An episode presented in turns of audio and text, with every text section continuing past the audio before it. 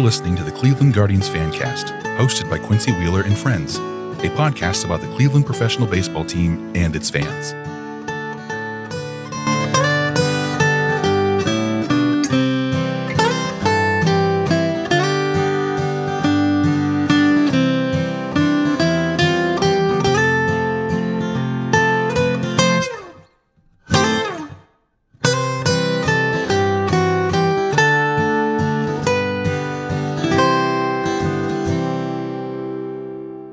Hello and welcome to the Cleveland Guardians Fancast. I'm your host Quincy Wheeler. You can find us at Guardian Fancast or at Quincy Wheeler One on Twitter. You can find me at Quincy Wheeler One on Hive and Blue Sky as well.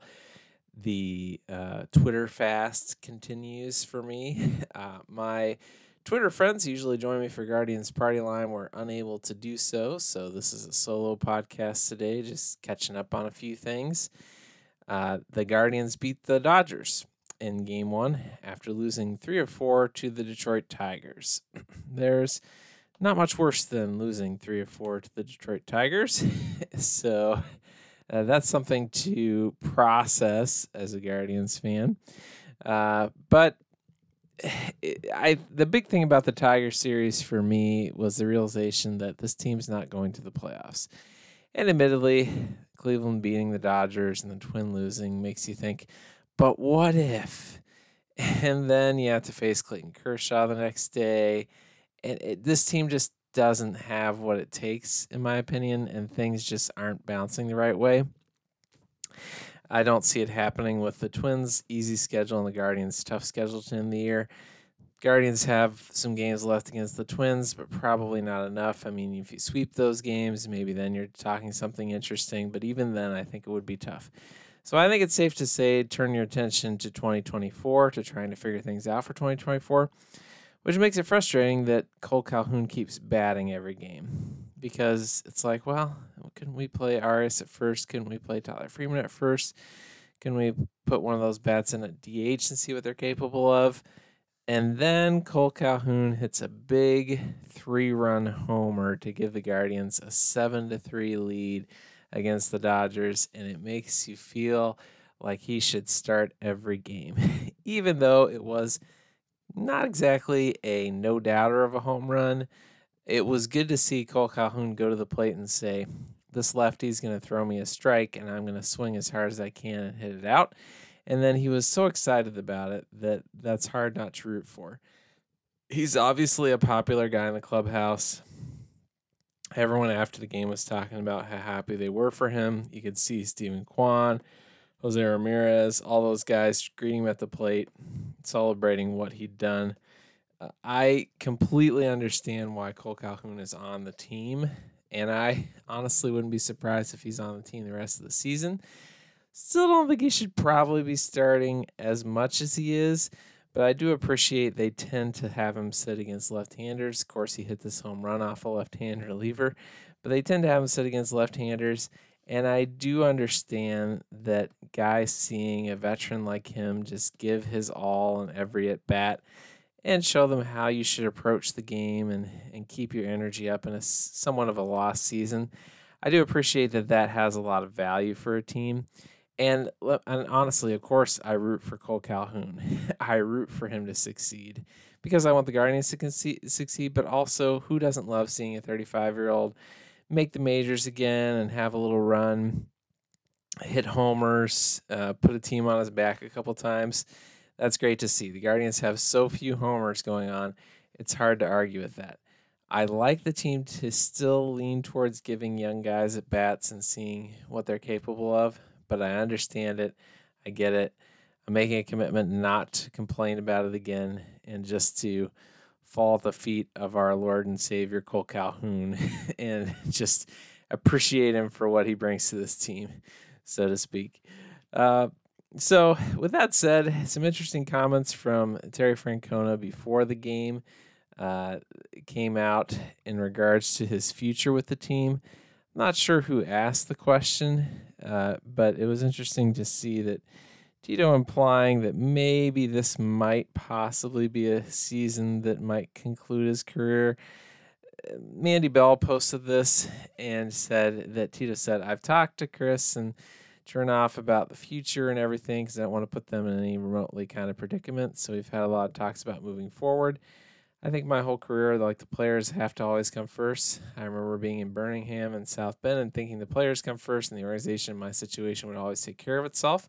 I think to deviate from that now is wrong. So I think there's a time and there will be a time to answer any question there might be about what I'm going to do or not do.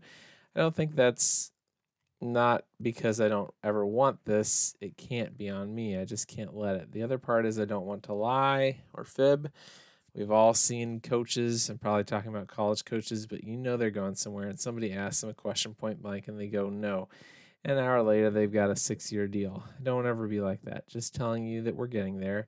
And there's just a time, I think, to do it appropriately. To be honest, that quote sounds pretty clearly like he's going to reti- retire at the end of the year. He's going to move on.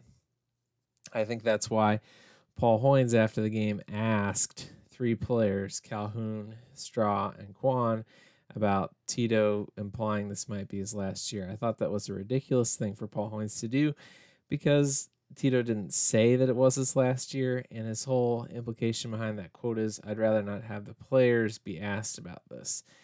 But Hoynes has to go out of his way to ask those questions to guys who clearly seemed somewhat ambushed by it. At least Strong Kwan Calhoun took it in stride because, again, he's a veteran. I thought that was kind of bush league by Paul Hoynes. But you look at those comments, you listen to him, you read between the lines. sounds pretty clearly like he's thinking in terms of this being his last season, moving to something different. I think the only thing that I wonder about this is does it imply some level of discontent with the organization? I I don't know. Like I, I might be leading a lot into it. He just seems like Tito seems like Antonetti and Chernoff and him are always on the same page, and Antonetti and Chernoff always talk about how much they appreciate Tito. So that would be kind of a surprise, but there does seem to be this whole situation will take care of itself, and um, the coach is going somewhere, meaning going to a different organization. It's an interesting vibe to that that maybe I'm reading too much into. As far as if Tito goes, his replacements, I know that if you put that out into the social media sphere, everybody will say Sandy Alomar is going to coach and manage. And I just don't know if that's the case because the last few times that Tito stepped down, it's been DeMarlo Hale who's been coaching, managing the team. They tried Sandy Alomar. It didn't seem to go super well. So I do wonder if that's not really going to be the case, if maybe Sandy Alomar's chances at managing have passed him by. I don't know that there's a bad choice for manager among major league coaches if players like him and get along with them. If they seem like they can handle a clubhouse, as long as they are guys who are willing to listen to the insights of analytics and try to run their team that way, try to make decisions that reflect the math that helps you understand what's the best thing to do in each situation, as well as, of course, of having a pulse of the team and, and able to make deviations from that when it makes sense to do so. That's a lot of what managing a team is. And Tito does a great job of keeping guys engaged, of getting his teams to finish strong in general, and also of uh, managing guys t- uh, to keep them from getting injured. I think he does a pretty good job of that overall. There are exceptions. I'll never f- really forgive him for the way that he abused Shane Bieber's arm at the beginning of 2021 uh, and the effects that that's had on him since. But overall, I think he generally handles guys pretty well that way, which is a big part of being a manager. So you want to find all those things. To me, I, I'd be looking more towards probably a younger guy. I love Mike Sarbaugh. I love how he coaches third base. I love the general vibe that he has. I think he'd be a fun choice uh, as long as he's pro analytics. But and Carl Willis, I love listening to Carl Willis. But I do kind of wonder if guys like Luke Carlin, um, Matt Blake, uh, who's now pitching coach with the Yankees, if if those kind of younger guys, Rouglas Odor, if those are the kind, he's a coach for Akron, manager for Akron. Uh, Junior Betances, who's a well thought of hitting coach in the Guardians organization. Even Chris Valaika. Those are the kind of names that I wonder if the team's going to look at and consider being younger guys, maybe in touch with the more analytical sabermetric side of the game. Luke Carlin's definitely one that I would keep an eye out for as you listen and names begin to get rumored, which I think will happen fairly soon certainly have to appreciate the Terry Francona era and all he offers a team and the kind of manager he is. I think that I always have some questions about how he handled the Mickey Callaway situation, but everyone makes mistakes. All of us have clay feet. I know I certainly have, and I'm sure I'll make many more in my life.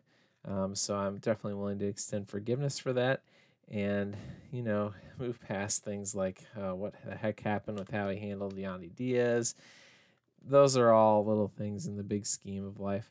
He's been a good manager, and he's brought a lot of uh, juice to this organization in terms of respect around baseball and being competitive year after year. So we should definitely appreciate that and hope that they make a good decision about the team for the future. Because I do think this quote implies that Terry Francona is probably going to step down at the conclusion of this season and maybe move into a more front office role the rest of the season really got to focus on figuring out what we have in different guys. Oscar Gonzalez hit a home run tonight, so again, you see why they're starting him at DH, even though it's super frustrating to watch him chase pitches. There's a ball player in there, and they're trying to see what that ball player is like and if they can find the will inside them to move on from him. I do not understand in the Dodgers game why Myles Straw got an at bat in a game where the score um, was so close that he and he got an at bat with runners on base um, to and, and got and hit into an out uh, with two runners on base.